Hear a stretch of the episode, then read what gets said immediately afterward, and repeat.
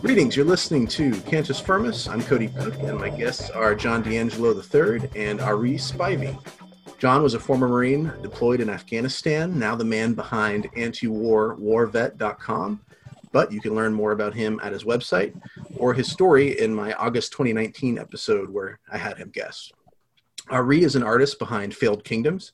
You can find his singles on SoundCloud, Google Play, iTunes, Amazon, and Spotify. Maybe, maybe some more, but at least those. And so I've asked you guys here partly because you're cool dudes, and uh, also, but also because I think we're all like libertarian Christians. I think you guys are maybe more radical than I am. I think you guys would both identify as anarchists. Is that correct? Mm-hmm. Yeah. yes. Okay, so I'm not quite there, but I, I see I see the appeal. um, and I, I, and I know that John in particular, it, it, seemed that you had the same kind of puzzlement that I had um, with kind of how libertarians were trying to deal with COVID and, and, the reaction to it, and it seemed like we were kind of all over the place. So that was one. Basically, that was the, the reason I wanted to get this thing started. But um, as we're recording this, uh, we're kind of right in the middle of this whole um, controversy and reaction and, and, protests and riots about the, uh, pol- the, kill- the, police killing of George Floyd in Minneapolis. And that sparked all these conversations about police brutality all over again. And while I, I don't usually like to talk about specific events, uh, current events, or politics um, specifically too much, um, on the podcast. I kind of like every episode to be relevant no matter when it's listened to. I think there's some big picture stuff here that we really could get into by talking about these specific issues. And uh, and I think it's tough too, just because I mean I've honestly been nervous thinking about like how I want to talk about this because police brutality is such a kind of a complex thing, and it seems like there are often very sort of simple answers depending on where you're coming from politically to what the issue is and how it's resolved. And people get very heated when you start talking about stuff like this. Yeah. So I, am I'm, I'm hoping that I can we, we can really kind of have an, an open discussion and and you know come up with some some good answers, but also sort of be sensitive to the fact that this is really a tough topic. So yeah. Um, anyway, so maybe, maybe let's go on for that. So basically, with with with George Floyd, the one thing that I think everybody seems to agree on, like, that I know even conservatives who normally are like pretty suspicious of police brutality charges, uh, I think everybody seems to pretty much agree that the police officer who handcuffed Floyd, put him on the ground, put his knee and body weight on the man's neck until he died from lack of oxygen. I think pretty much everybody agrees that this guy is a killer and that he ought to be held responsible. Um, and actually, I think just today he was arrested. So I think there's there's not really too much disagreement that what this officer did was shameful, anti-human, indefensible.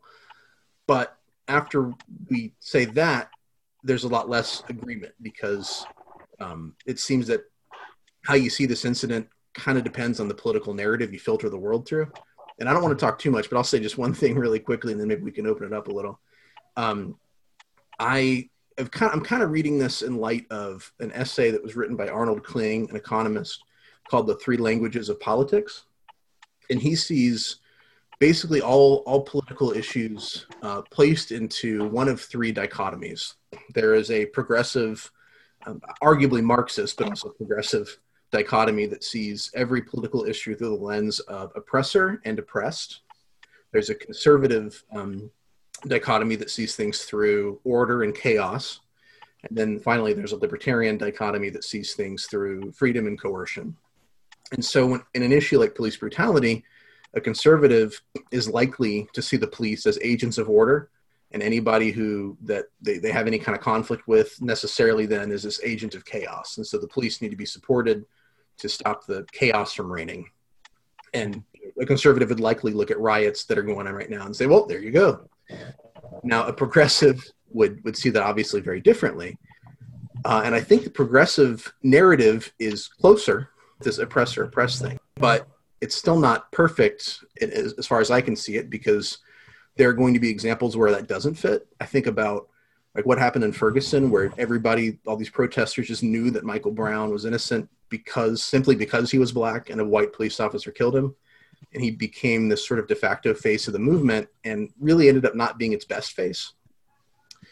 Um, and so it turned out that you know, obviously, while police brutality is a problem, there was this simplistic filter that was put on this situation before any data or evidence was was was put forward. And so, despite the fact that I think we, we've seen where that doesn't work, this kind of Marxist progressive narrative seems to persist. Um, I've got progressive friends on Facebook who are defending riots, defending riots, not just explaining the psychology of why they happen, but literally defending them.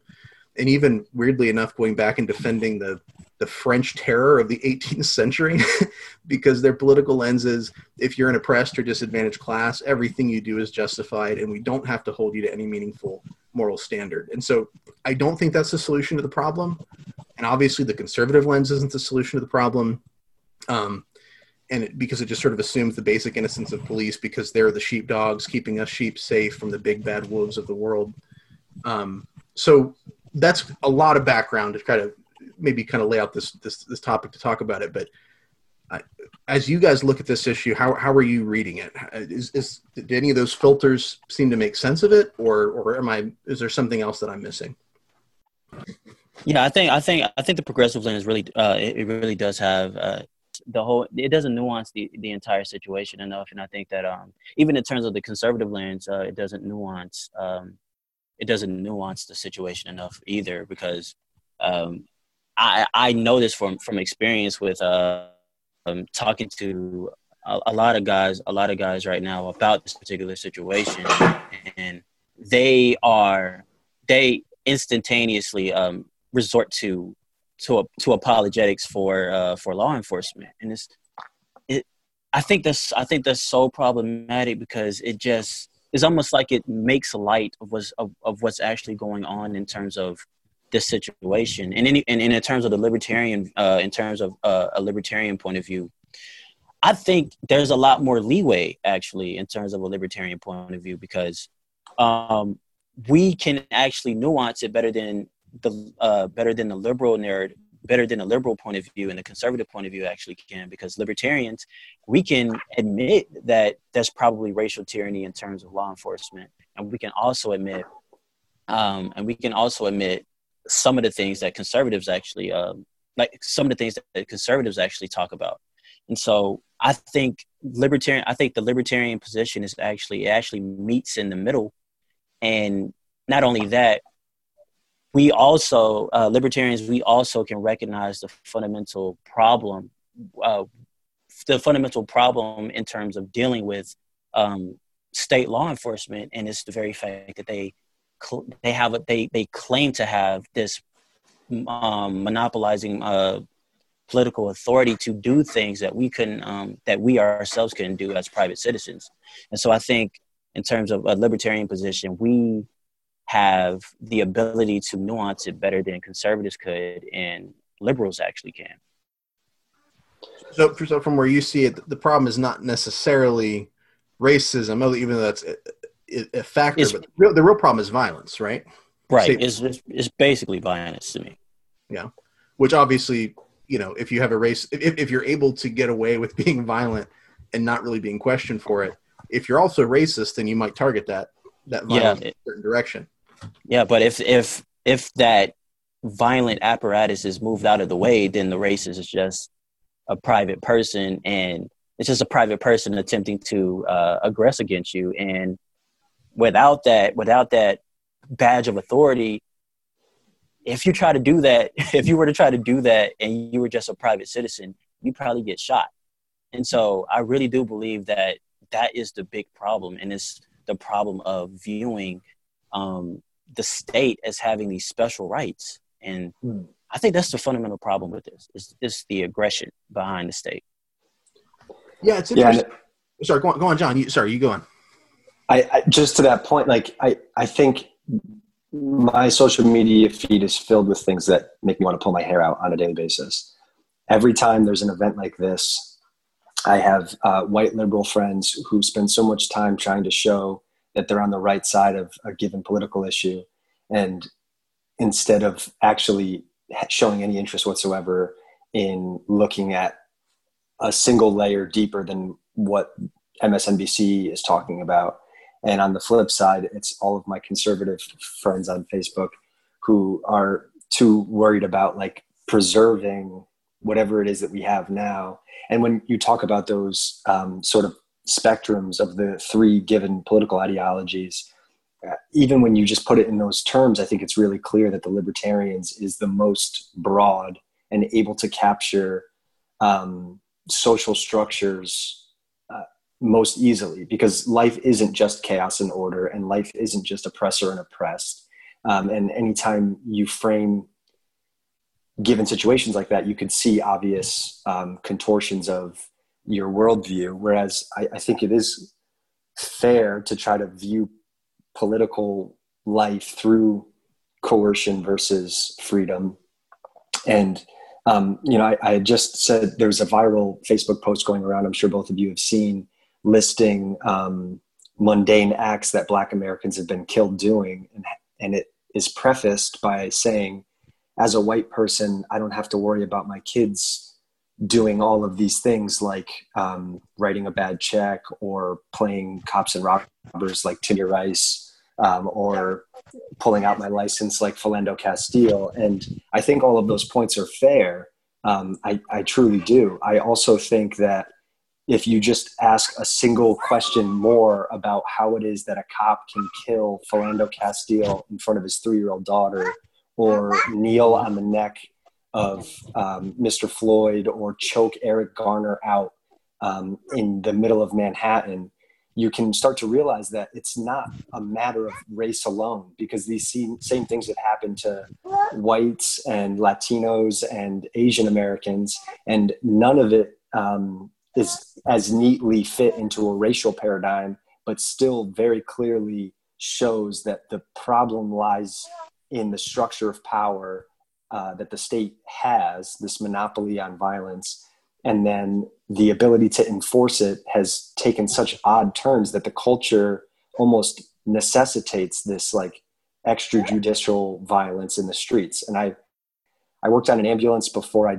I worked in an ER as a nurse. I've seen police deal in, these situations firsthand hundreds and hundreds of times. And I'm always disturbed by the, the ability to be so cavalier with other human beings. And I think it's because the culture so closely aligns with the military, and Americans to the police are less than human by by virtue of being a citizen and not part of the thin blue line that um, so so valiantly guarded the house of this um, murder cop just a day before he was arrested like a scene out of 300 or something um, we see that the, the culture is is is a huge part of this issue and is downstream from this giant power structure that nobody seems to be interested in questioning. Yeah it, it sort of seems like you know once you've given somebody the ability to to almost to kill at will um, it's a little too late to ask yes but is there racism or hatred in their heart? Like like like maybe maybe they already have too much power. Um, yeah and so i mean whereas I, i'm not quite ready to, to, to, become like an anarchist you know i'd say at minimum like what you said demilitarized.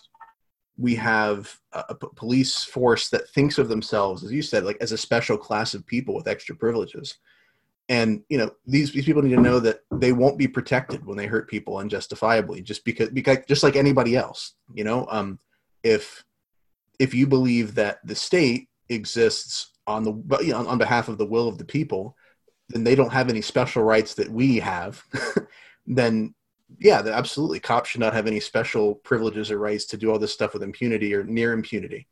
And, and in addition i think we need to be slashing our law code down to only the laws that we think are so important that we tolerate the police killing someone to enforce. Mm. Yes. And I think that that's the thing. If, if, if, you know, you see a guy selling loose cigarettes on the sidewalk and that's against the law and you're a police officer, you're, you're going to confront him about it. And if that turns into violence, you have to be willing to say, well, it was worth it because he was selling loose cigarettes on the sidewalk. Yeah. Right. Yeah, and when Nancy Pelosi looks really nice in, in her her suit, um, but she is the and, and, I use her as just an example of a person in power. And pick up a politician that's involved in legislation; they are the crux of the issue, not the um, the law enforcer. Though I don't excuse them for their uh, sins. I, I think that it's important to recognize just that we've over criminalized every aspect of American life.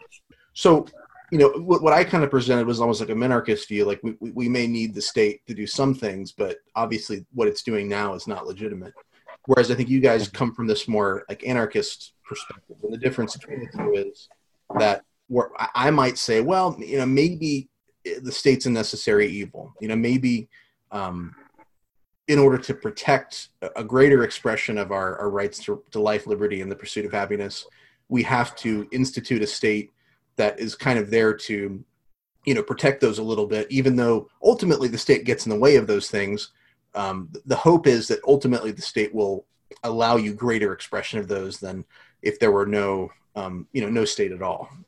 And and you know, there's the mm-hmm. kind of Mad Max vision of society where you know they're just sort of you know gangs of, of, of, people with machine guns roving the streets uh, because there's no social order but um, yeah. the way you guys would look at it um, the state is you know just this instigator of of force of violence and so there's no there's really no legitimate use for that at all and um, are, we you didn't use this word or this phrase but this notion of polycentric law that maybe we should instead of having a public police force that serves the government, we have private police forces that serve customers. Um, and you know, obviously, don't want the kind of PR nightmare that this kind of thing causes. Um, yeah. would, would you guys say that would be a, a better solution to, to, privatize police forces and, and allow people to uh, be customers of these these uh, businesses as opposed to having a government monopoly on force? Well, you know, even even in terms of this, this is how I tend to argue for what you what you just said in terms because you know the vast majority of people that I talk to when, when we talk about government, um, they're they're not anarchists, and so what I what I, what I basically say is is that people kind of understand that monopolies are bad. You know, they, you know they'll they'll bring up like uh, Rockefeller Rockefeller, you know, and people understand this they people just have this understanding that monopolies are a bad thing. And so i just say well i don't want to get i don't want to do away with um, the courts and the courts and, and whatnot that you that, that are here right now you can even even the law enforcement officers can stay here right now.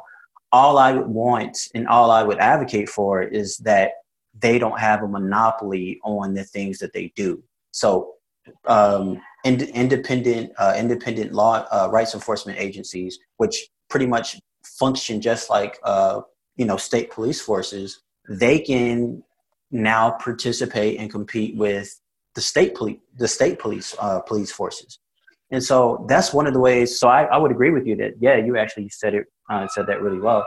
But I, I I find that people tend to have a little they tend to be fidgety about you know going from a state to no state. So I pretty much say that look, it's not the very fact that these things are here. It's the very fact it's the it's the point of how they're used and what they do. So you can have you can have Nancy Pelosi here and do all that and you know do whatever they do, but the point is is that they cannot they cannot violate people's violate people's fundamental rights as human beings. And as long as they don't do that, they can function they can function in whatever capacity you deem fit as long as it's not aggressing upon somebody else's rights and so i pretty much argue that you can keep your courts you can keep your law enforcement you can keep all of that but just don't stop violently stop people from doing the same thing in the issue of law enforcement something like 60 or 70 percent of all american law enforcement or security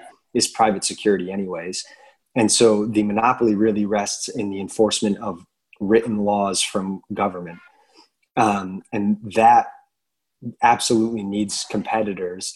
What that looks like, I don't think is a very a huge leap for us as Americans. We recognize that uh, Paul Blart Mall Cop has um, uh, uh, an ability to enforce the rules at a mall I don't think it's a giant leap to say that in the town of Springfield, comma whatever, um, we would have private security agencies that ensure that you're not breaking um, picture windows in restaurants or uh, causing havoc. But there's a really stark contrast between the behaviors of average humans living their day and the behaviors that are able to be criminalized by police officers at the point of a gun um, with impunity. And so, you know, with this case with Eric Garner or with um, Mr. Floyd, I, I think it's important that we really think hard about what Cody was saying. Every one of these laws can devolve into murder or or the death of an individual. Let's not frame it so toxic. And what are we comfortable killing another person to make sure Americans aren't doing? And we can apply that today to the COVID lockdowns and other seemingly mundane activities all the way up to capital murder. But uh, I think we need to think much more critically about that. And when there's issues like this one that arise with a police killing and questions of police brutality, we never look that deeply beneath the surface. Yeah. So, do, do you think that um, if if all of our uh, government police force were replaced by Paul Blart Mall Cop, do you think we'd be in a better situation? Absolutely, I do. Um, I I would I would only want one law in the books, and it would be that he has to use the Segway 100 percent of the time. yeah, I, I, agree. Okay, so I, I, think we can transition pretty well from there into the, all this kind of COVID stuff, um, because we're we're kind of talking about anarchism and, and minarchism, and so the, the minarchism thing that I presented was just that you know government maybe has to exist, but we don't want it doing more than it needs to. And as as I read, you know, for example, Romans 12 and 13, I see something there. Like it seems to me that, you know, Christians will sort of almost live like anarchists, right? You know, we we have a, a king that we follow and that's Jesus. And and you know, his directives, his laws are what we're concerned about. But we'll, you know, we'll respect the fact that we're on foreign soil essentially on, on the soil of demons. And, uh, you know, according yeah. to Deuteronomy 32, uh, you know, seven and eight perspective, but or eight and nine, somewhere in there. Um, but ultimately, you know, we, we follow Jesus. Now, Paul in Romans 12 and 13 seems to distinguish Christians from the state. You know, he says, well, you know, Christians, we don't seek vengeance, we trust God. And then you get to 13, and he seems to say, well, one of the ways that, that God seeks vengeance against evildoers is through the state. Now, I think Paul is misunderstood if, you think that Paul is saying the state always does what's right um, and can never be reformed or never criticized. Uh, but he does seem to possibly argue that there's a legitimate role for the state. And so that, that's one of the things that sort of keeps me moving into the, the anarchist perspective. But I, um, I wonder if you guys maybe maybe quickly have a, a viewpoint on, from, from an anarchist viewpoint. Um, do, do you think the Bible defends that position, or is this something you've come to more philosophically? Uh, I think I think both for me. Um, philosophically, because I, I, am obviously well theologically, I, I am a pacifist. I'm a Christian pacifist, and I would actually use Romans 13 and Romans 12 to argue for Christian pacifism because it separates. Uh, in Romans 12, it separates Christians, uh, Christians' duty to never uh, enact vengeance from Romans 13, Romans 13 uh, in terms of the civil authorities um, using the sword and, and you know being God's uh, avengers. And so I would actually I would absolutely agree that um, there is a role in some form or another to um, for I, I don't I don't want to say the state though in Romans 13 and you, know obviously there's there's different interpretations specifically within you know libertarian libertarian groups and a lot actually in terms of uh, reform tradition but um, I, I tend to take the the view that romans 13 isn't recognizing a legitimate isn't recognizing a necessary uh, the necessary legitimacy of the existence of a state i think what's actually going on in Romans 13 is that Paul is recognizing that there is a legitimacy for justice to be uh, brought about. Because I would even see Romans 13 as, in understanding Romans 13, functioning in an anarchist society. Because fundamentally, what Paul is saying in Romans 13, it seems to me that there is a role for certain people, and obviously they can't be Christians. In, in my understanding, they can't be Christians in order um, that that go about exacting exacting uh, vengeance. So there is a proper role in society for justice to be brought about, but I just don't think that that's necessarily entailing a a state in terms of how it is right now. So I, I, I actually I absolutely do believe that an anarchist uh, social order can actually be um, all, can also be um, understood in terms of Romans 13. So that's the reason why I would still advocate for Roman um, advocate for an anarchist society, even though I know a lot of people tend to say that Romans 13 legitimizes in some way, shape, or form a state. Gotcha. Okay. And to, to, kind of piggyback there, I think it's important first and foremost to recognize Paul's context in writing Romans uh, with his his relationship with the Roman government and his persecution. Um, and understanding that like as he's writing these letters to christians in rome he has to be very careful about not being perceived as um, countercultural. Now that's not to take away from the uh, legitimacy of what he's saying but i think that maybe the framing um, makes a little bit more sense there. Uh, early christians demonstrated that it's really important that we separate ourselves clearly from the kingdoms of this world and live uh, amongst ourselves as God fearing individuals looking to um, live out the call of being a Christian from what I believe the, the Sermon on the Mount being um, the most important part of that and something that we as American Christians tend to uh, try to skim over, maybe flip that page when we're when we're thumbing through our Bibles. Um, so I don't I don't disagree uh, with anything that's being said, but I think that um, ultimately the idea that uh, government per se, as we understand it, is just to do good. As Paul said, I think everyone understands that there's been governments that have done bad, and we don't have to um, call Hitler to the, the fore to demonstrate that. I mean, there's been there's been governments throughout all of world history, including at the time of the Roman Empire. Uh, the Roman Empire being uh, the most obvious one, that uh, did terrible things to people that wouldn't align with Christian values. And so I think what's more important to recognize is that there will always be arbiters uh, between parties that is apart from like regular Amer- uh, regular individual life and whatever that structure takes the form of whatever we choose to call it it will serve as more or less of a government but um, i think it, and this is lacking a lot in the Christian anarchist perspective, is that um, government isn't going anywhere, and I don't. Um, I'm not so deluded to think that I'm going to live uh, an anarchist life at any point, or anybody that in the future will. I, I think that government is part and parcel with human human life, but I think that it's important to recognize that we understand government to be this um, this tool to preserve rights and codify them and ultimately enforce their preservation. And um, that doesn't have to happen with a central authority um, and 30% of our income, um, sending off our children to war, um, you know, riding in the backs of chariots, as uh, Samuel was told and so I, I think it's really important that like this is a I, I get really irritated by um, Christian anarchists, particularly speaking in absolutes, because we are taking a very uh, subversive minority opinion. And so it's important to be really, really precise with what we're saying.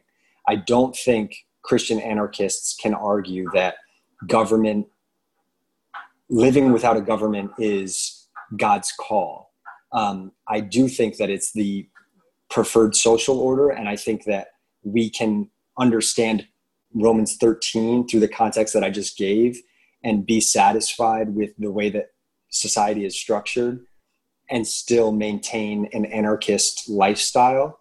Um, but I also think it's important to recognize that like life as we know it right now is so, so complex and we can take the COVID situation maybe to, to elucidate that that there are so many um, layers of power and influence and um, incentive involved. Those are the things that I'd much rather see peeled away than just the simple fact that we all agree it's important to vote every two to four years. Gotcha. So, I guess m- moving more directly into the into the COVID discussion, um, do you guys think the United States government should, or or, or states in the in the United States, should have done something about COVID? Uh, and if so, what uh, should it have been law? Should it have been guidance? Um, what what was what would have been reasonable, legitimate, and and fair to do? Uh, so I, I work as an ER nurse, and I I um, have seen a lot of this stuff, you know, on on the forefront. Um, I have said before, it's so ridiculous that I finally got away from being thanked for my service, uh, from being a Marine that I always rankled at and wished never happened, and then became a nurse during a global pandemic, and I have to see more yellow ribbons tied around trees. Um, but th- this whole thing, I, I think it's easy now in with relative hindsight to say, yeah, I think it's it's appropriate that that you can take the position that government didn't need to do anything. I wrote a piece for uh, the Libertarian Institute uh, in March arguing that we have to be a lot more nuanced about the way that we as libertarians approach COVID because it is a novel virus and it it um, offers challenges that we are unfamiliar with and that make things messy. I still maintain that position. I, I don't um, I don't blame anybody involved in any of this, um, and I don't see the same conspiratorial angles that a lot of people do in this community. Uh, also, I think that this could have been solved in a private society, um, or not solved, but dealt with um, to, to, to more or less the same efficacy. I don't, I'm not sure that centralizing resources and then dispensing them to various communities has ever borne better results than um, free trade and uh, the ability for free prices to dictate where resources go. So the idea that like tests wouldn't be where they needed to be or ventilators or anything, I think is crazy to argue uh, if anyone's opened an economics book, and I know that we all have.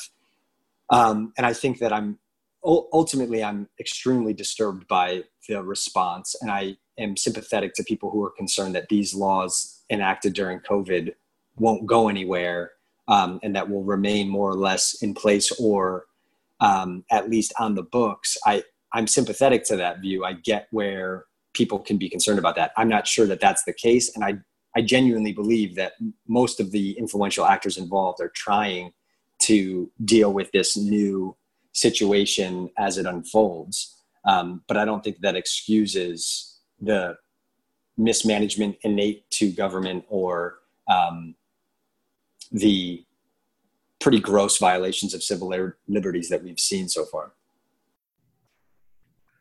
Ari, what do you think?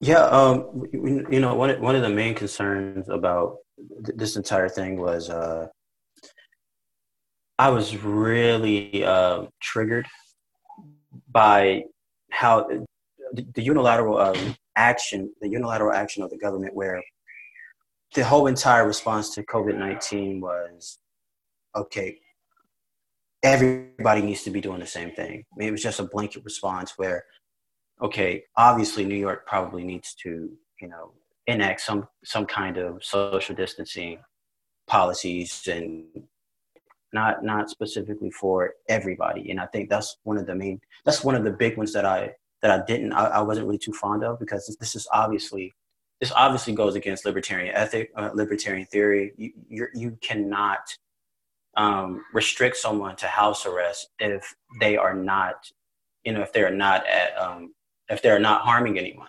And so that was a big one for me.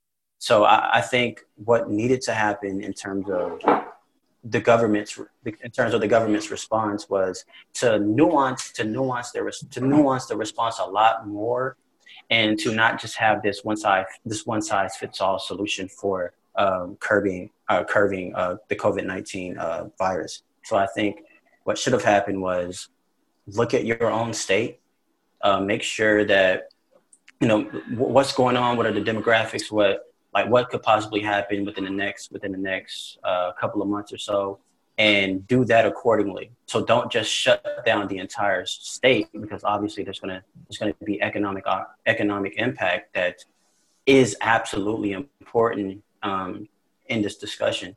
So uh, I would I would have preferred the states um, to not just piggyback off of each other. Okay, New York is doing this, so therefore we have to do this. Especially because I'm in Florida, and um, COVID really didn't it didn't hit us that it didn't hit us that hard. I mean, it hit us hard, but it didn't hit us that hard. If you if you know what I mean. And so I wish that uh, the governor uh, Governor DeSantis would have uh, not have just followed suit with what everybody else was doing, and they would have just handled these things individually on, on an individual basis. We know a lot more now about the virus than we did uh, in mid March when we decided to lock the entire country down. But uh, that the, the idea of even geographical um, decentralization for response being state by state, I don't think is sufficient because in Connecticut, where I live, I live in Eastern Connecticut, which has remained uh, virtually untouched by COVID relative to um, other areas, including in Connecticut, where central and southwestern Connecticut saw significantly more cases. It turns out that this virus wasn't what we anticipated, thank goodness. Um, but it, and, and, again, I, I don't blame an overreaction initially uh, when we consider the the governmental sort of structuring that we have to deal with. But um, to have it have gone this long and to be um, so seemingly arbitrary and um, authoritarian in its enforcement uh, from cases of mothers being ripped from their kids at parks and surfers alone on beaches being pulled in by several officers. I mean, there's there's plenty of cases to find of areas where, um, you know, when everything is a hammer, or when you're a hammer, everything is a nail, and so that's more or less the situation that we're dealing with now with COVID, and it's really disappointing to see, and unfortunately, will not cause the reckoning that I think we require. Yeah, you know, I, I was inclined to be kind of open to to a, a, government response early on. Um, you know, maybe partly because I'm I have some those kind of minarchist leanings, but it, it seemed to me that I mean two things, two two reasons why it seemed consistent with libertarianism to me to respond. One was because if you are a minarchist, minarchist and you believe that there are minimum roles for the state uh, to, to, to, to, perform. One of them, I, I, would have to imagine, would be managing a pandemic. and, and in addition to that, while, while I understand what you're saying about house arrest for people who aren't actually sick being um, over the top because you know they're not really a threat yet, it does seem to me that when when there is at the time we didn't know exactly how bad this could be when there is this severe danger, if people aren't quarantining, then they're making a choice to put other people at risk, and th- and that seemed to me to to be a, um, at least a at least a, a, light grade violation of the non-aggression principle uh, that libertarians hold to. So early on, it made sense to me for the government to have a response and, and maybe even some some some regulations and orders, but as as it's gone on, my my re- reflection on this has changed a little bit because it seems to me that for the most part, nobody, well, pe- people took it seriously who would have taken it seriously, even with just government suggestions or guidance. The people who didn't take it seriously, um, I think, used as their argument that there was some nefarious thing that the government was trying to do um, mm-hmm. by issuing these orders. And, and so they intentionally ignored it. and so considering that like as you said like these examples of, of, government overreach police you know pulling people out of the water and stuff it's like well wait a second i thought we were trying to get people to not like touch each other and get close to each other. How does that make sense? So i mean considering that it wouldn't make sense to strongly enforce these things and giving actual like laws or guidance is only going to be reacted negatively to by certain people maybe just like you know non-coercive guidance would have been the smartest thing to do. Um, and it also could have kept maybe some businesses open, and hopefully they would have at least tried to follow some of this guidance. But if people are going to ignore it anyway, why not just just just make it guidance? Right. And I mean, it's the, the, the point has been made a million times over, um, but no epidemiologist can uh, draw upon education or, tr- or training or experience that they've had to make broad, sweeping social edicts um, that are appropriate for a virus, regardless of whether or not they understand the um, intricacies of how a, a, pathogen is transmitted. So, uh, you know, we've probably all heard this, but issues like cancer patients not getting the treatment that they need, and the UK coming out and saying early on, this was like a month ago in April, that uh, more patients would die from lack of cancer care and, and pre screenings than would of coronavirus, or um, the the big reduction, and I've seen this anecdotally and been talking about it in my own ER, the big reduction in patients with like chest pain and stroke symptoms, stuff that we see regularly in the ER just wasn't there for six weeks. Those people weren't not having those symptoms at home because they found a new peace in, in being locked down and therefore didn't have um, these health problems. These people um, had them and then waited on them, uh, waited on seeking care until absolutely necessary. And I saw the tangible results of this several times myself. And this coming from someone who works in a 24 bed ER. Uh, I'm not working in a metropolitan area.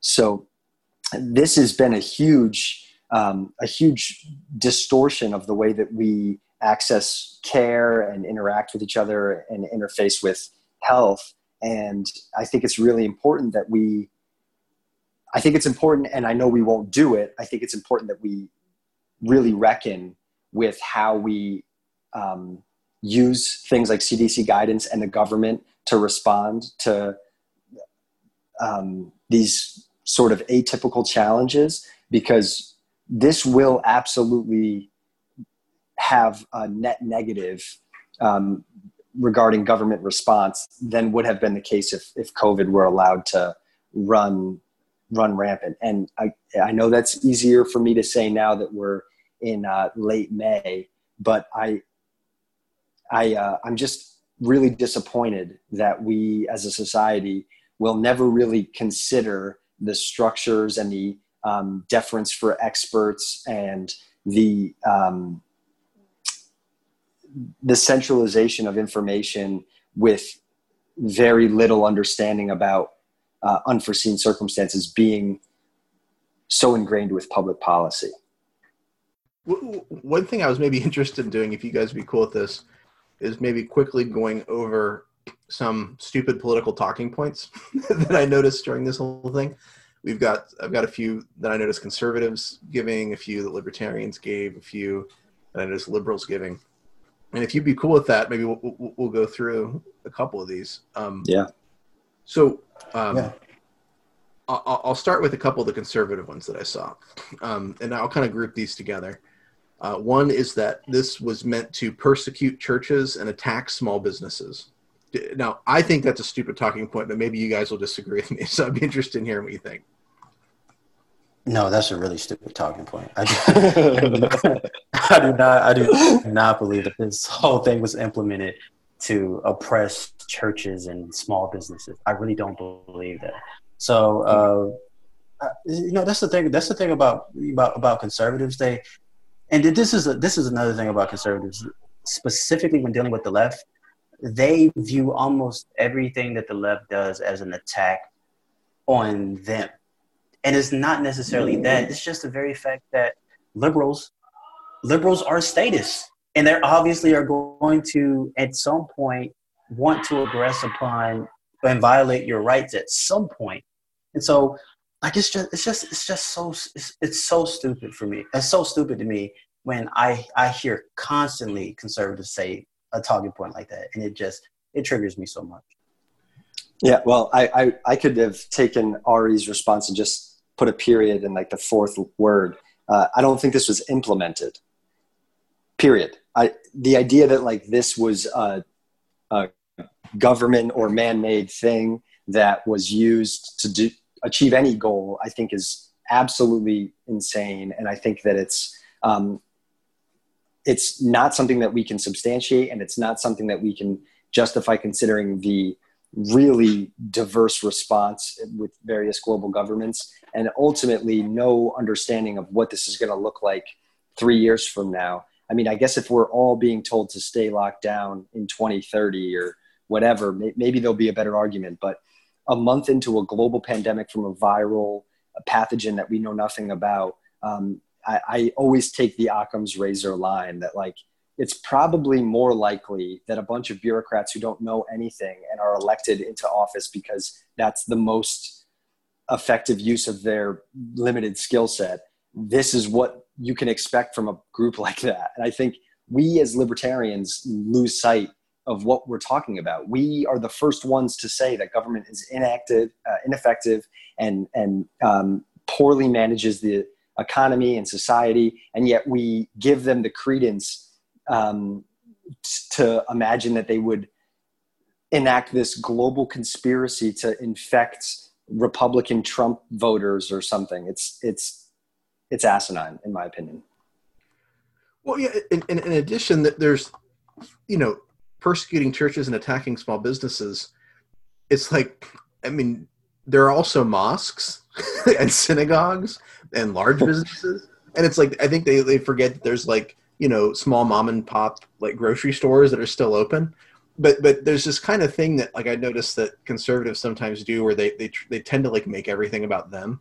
Like um which is kind of crazy to me but and i think maybe you, you've kind of already covered this but an additional one that was kind of related is that government was this was all about government trying to um, initiate some kind of totalitarian regime now on the left there are things that you heard, i heard a lot too one is um, well, this is evidence that capitalism has failed, and we should, you know, be getting these stimulus checks all the time. You know, we, we should all have a universal basic income constantly. Um, so, what about the what about the race angle, like we talked about earlier? This has been said to be uh, disproportionately affecting minorities in America, and therefore any um, lack of response is therefore racist. I think that's an important, fun, uh, big D Democrat talking point. Yeah, that is interesting. Uh, you know, I, I don't want to downplay the, the, the role that racism I'm sure still has. I mean, you know, I, have seen it. Sure. I, I, think sometimes things are just kind of accidentally turn out that way. You know what I mean? Um, yeah. I, I don't know that there was like an intentional concerted effort to, you know, let's make sure that we really hurt black people with this specifically. like, I think it's just, you know, well, and I think too, the other thing that people sort of forget. I was just reading this in John McWhorter's book, um, Losing the Race, which he wrote in 2000, that there's this assumption that people have, especially on the left, that that blackness and poverty are like synonymous. Um, mm-hmm. When the reality is, at least when, in 2000, when McWhorter was writing this, McWhorter, um, only about 20 to 25 percent of African Americans were living in poverty. Um, but you know, anyway. Right. Yeah. It's it's just a, it's the manifestation of a very bizarre um, plank of left progressivism that everything has to be put through the lens of race or equity or um, oppression, as you as you said earlier. And so this is just the expected manifestation of that. But but but was yeah, this? You, you, sorry, go on, Ari. Yeah. So I mean, com- coming from it, you know, as as a black as a black man, you you see this stuff in my community a lot and so um, just out of just out of experience i know for a fact that we are raised to see that if there's any disparity whatsoever in terms of whatever it whatever it may be Let, us say um in terms of um uh, uh there's a disparity in terms of uh, different races being pulled over at you know being being pulled over and getting tickets. And so we'll immediately look at the very fact that black people are let's just say more likely to be ticketed and we see that as a as an indication of racism. Or we'll look at for instance this um, in terms of covid-19 um, black people being more likely to you know I, I, I guess I mean, correct me if I'm wrong. COVID nineteen is being more likely to affect, in terms of death, uh, blacks. So, so the people will automatically people will automatically look at that and they'll see, okay, this is a disparity. Therefore, this is an indication of some form of a race of a of a racial aspect to what's going on right now. And then they'll say, well, if you don't if you if you're not seeking to remedy this in terms of uh, in terms of uh, state activity then you are for some reason you are some for some reason you are supporting um, you are supporting uh, the inequity that's going on within this country and it's like well maybe like like you said cody maybe it's just the very fact it's, it's just it just happened like well, why does it always have to be like we're being like black people are being like black people are being oppressed in this particular in this particular situation? What if it's just like what if it's just it just happens? It just happened. And so i think for, for me um, i really had to get out of that get out of that you know dichotomy. Either it's racism or it's not racism. I had to learn how to nuance nuance pretty much the entirety of society as much as i possibly can because obviously um, a disparity doesn't necessarily equal inequity. And so that's a that's a really big one in terms of the black community. And i think it needs i think we need to i think we need to deal with that a lot more because that really plays a big factor in terms of how we see um, how we see racial uh, racial racial uh, racial issue ra- racially involved issue in terms of disparities yeah, well, it, it's somewhat off topic, but a lot of stuff you, you, were saying made me think of that that book I just mentioned, uh, John McWhorter's "Losing the Race," um, which he writes as he's not exactly he's not exactly a conservative, but he's uh, primarily known as a linguist. But he's written a little bit on racial issues because he is, I think, skeptical of the kind of critical race theory stuff. Like, I, I think a big part of his argument is that um, you know slavery and segregation has a lasting effect in black culture and which he kind of is he blames that primarily on a lot of the issues that are sometimes blamed on present day racism. And so one example he would give is like the education gaps. You talked about like you know the rates of people being pulled over. And the education gap is often blamed on okay well maybe it's bad inner city schools that are underfunded and then he looks at the data and points out well this is also true of middle class african americans it's like okay well maybe that's not it. Maybe then these these kids are just discouraged from learning. They don't they don't want to learn because they're made to feel by racist teachers or whatever that you know they they, they can't succeed. Um, and mcwhorter's mcwhorter's whole whole thing is well actually this is something that's been internalized in the past and, and, and brought down from generation to generation um, that at one point white people made black people feel like they couldn't succeed that they're that they they couldn't learn they couldn't be as intelligent as white people. And then that became to be internalized and there was a separatist attitude that became to develop where um, you know nerdiness or whatever is associated with whiteness. And so you know the kids who start to try to do well or are made fun of for acting white or whatever you know from mcwhorter's viewpoint you know yes racism plays into some of these things at least you know for some something that may have happened in the past but it may not be the case that there are you know white racists you know twirling their mustaches looking for some way to, to, to hurt black people constantly. Um, anyway that's, that's, a little bit off topic but it, it is interesting i think because we're talking about these very simplistic answers to problems that are sometimes more complicated. Absolutely right? And when we when we frame that amongst like a political society that's that has to see things in absolutes and feels obligated to um, you know fit every issue into like neat little really poorly thought out boxes i think this is what this is the result. We don't we don't have genuine discussions about any of these issues and instead we see a lot of political tribalism which is terrible yeah, we, we, we got to find an enemy, right? a movement can exist without a god, but it can't exist without a Satan.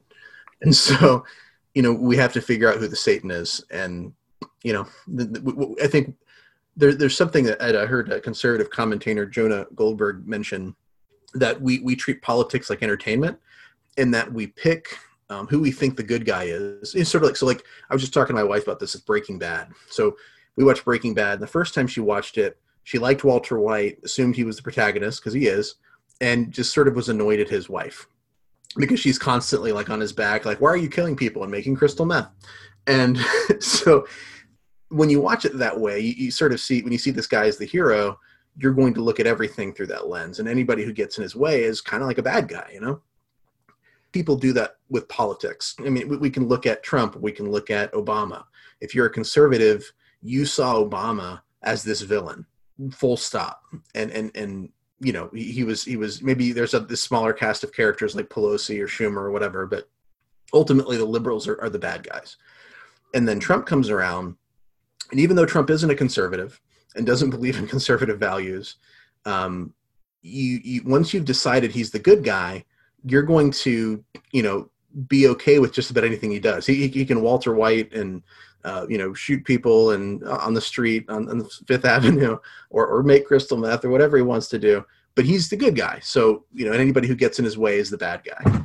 And so the, the, these very simplistic, you know, who's the, who's the devil, who's the bad guy, is is it doesn't help us very much. I've talked a lot, and I don't know if anybody has anything to say, but I can move on to the next thing if not. no, I, I just want to say I, I've been seeing a ton of uh, I'm sorry to keep talking to Ari, but um, I keep seeing a ton of like Boogaloo Facebook, Instagram pages talking about um, the need for now being um, for now having a need for violent revolution, and I, I, think that it's really important to recognize that when we start framing things um, as clearly clearly we are victims of this oppressive state and therefore violence is the only appropriate action. We are no better than the french revolutionaries who sent everybody to the guillotine um, as we talked about earlier. And so i i just I, I think that we really need to reflect upon the efficacy of something like a violent revolution or using names like george floyd and duncan lemp to uh, as a rallying cry for um, a violent revolution, I would challenge anyone listening who is sympathetic to those views to find me an example of when a violent revolution um, had had the the intended consequences that they were hoping for. And I often hear the American experiment used as one. And I would say that uh, the Civil War, uh, the, the people living during the Civil War, or people living now would would maybe argue against that. And so I, violent revolution is not going to get us uh, a solution to our problems. And I, I want to just kind of interject that while we're, um, when we're talking about all these issues. Yeah, I, I, I, can, I, I completely agree. You know, it, when you, when you were saying that, what the thing that I really uh, wanted to stress is even in terms of, you know, our, our faith, just bringing it, just bringing it back to, you know, a, a Christian ethic. I don't see I don't see any justification for that uh, for any justification for that in terms of a Christian ethic to begin with, and not only that, um, let's just say we you know we because we are anarchists, let's just say if we were to start a violent revolution, people people's hearts and people's minds have not been changed in favor of libertarian theory or in favor of the non-aggression principle, and so even if you know we were to spark a, a violent revolution and you know kill our oppressors and you know all of this different type of thing i highly doubt that a libertarian order is going to sprout from that. I think there's just going to be another i think there's just going to be another tyrant that that's going to be eventually put in there. And so i think obviously i, I think at at the grassroots level that's we need to be changing people's mind, people yes. people's uh, minds about about um, like, do we really need this? Do we like? Do we? Is the state really as fundamental as you once thought it was? And is it actually morally like? Is it actually morally permissible for the state to exist? So I think we, as as as libertarians and as anarchists, we need to because I don't think a violent revolution is going to help anything. I just think it's going to make it worse, actually. And so I think at the grassroots level, we need to start changing people, changing people's minds about their relationship to the state. Absolutely. Well, yeah. What what happens is whenever there's a people's movement, the leader of that movement, after they get power, they say, okay, these people are doctrinally impure and they don't know what they're talking about and they're idiots. So I'm going to have to, I'm going to have to take a lot more power here and repeat essentially what what the last regime did. Um, so yes, violence is uh, is, is rarely the uh, the effective solution that we think it is. So it's getting kind of late now, and I don't want to keep you guys on too long. So I might just ask um, one quick question, and you, I'll let you guys give your thoughts, and we'll close it up. So, uh, leaving aside this question, what the government should have done about COVID, what should we as Christians have done at the time, and, and what do you think we should be doing now? I, I think that we we should do the best that we possibly can to um, listen to the listen to the experts. Um, obviously, there there you know there was false information going around, but you know that doesn't that doesn't negate the fact that we you know they're the ones who probably know more who know more about it than all of us. And so I think we should have listened to the experts. Okay, the CDC set up guidelines. We should follow and adhere to those guidelines as best as we possibly can. And we like I don't advocate for churches. I didn't advocate for churches reopening. I mean, I thought that that was their you know that was their right to do so. But I would have advocated for churches to not reopen. Um, you know, because we have elderly people in our in our in our congregations, and I really do believe that uh, fundamentally it has a lot to do with just um, with love with loving your neighbor and, and, you know not wanting to affect another person in terms of transmitting transmitting the virus even if you like and you possibly possibly may have it because you may just you mean you might you might be asymptomatic. And so for me as a christian what i would have advocated for was um, we social distance. We keep we, we don't go back to church yet. Um, we if those who are elderly because they are at higher risk of um, you know dying from the disease we keep we make sure that those people are being um, um, being kept you know being kept. Um, we, we we cater to their needs and um, we continue to do what we we continue to do what we did after I mean before uh, this whole COVID nineteen uh, crisis happened. And so I really do believe that fundamentally it's about loving your neighbor is about loving our neighbors and not wanting to contract the disease and pass it on to our, uh, our fellow neighbors because i really don't believe that that's loving I, I, really don't believe that that's a very loving thing to do. And so i think we should have social distance we should have uh, adhered to you know uh, to the guidelines that the cdc set up um, and make sure that we make sure that we took care of the elderly uh, make sure that they had everything that they needed it uh, that they needed, um, the resources that they need, that they are um, accessible. And I think that would have been the proper Christian response in terms of uh, COVID 19. Yeah, I don't, uh, I don't disagree too much with you, Ari. I think ultimately, again, we're, we're working in relative hindsight. Uh, asymptomatic transmission has some some big question marks now, and I, that was the single factor that made this the most terrifying. Is that you could walk around and unbeknownst to you get someone else sick. That doesn't seem to uh, with the few studies that i've seen it seems like that maybe it be in question which is great. But you're right. I i supported churches um, being closed or the elderly are at risk remaining home from from um, services. I, I don't know that there's a, a blanket appropriate christian response except for just as ari said we need to be uh, putting our neighbor above ourselves and being concerned with the well-being of others first and foremost. And uh, whatever that looks like in your community or um, uh, for you personally you, you, have to really challenge your presuppositions um, through that that lens and say you know am i more concerned about supporting or refuting donald trump's given position or am i concerned with living out um, a good ambassadorship for, for Jesus Christ. And I don't think that that's a question that crosses many Christians' minds today. I think we're far too uh, steeped in, in political discourse to worry about uh, tangible effects of our behaviors. So I don't know. I, my church is still closed. They actually took a poll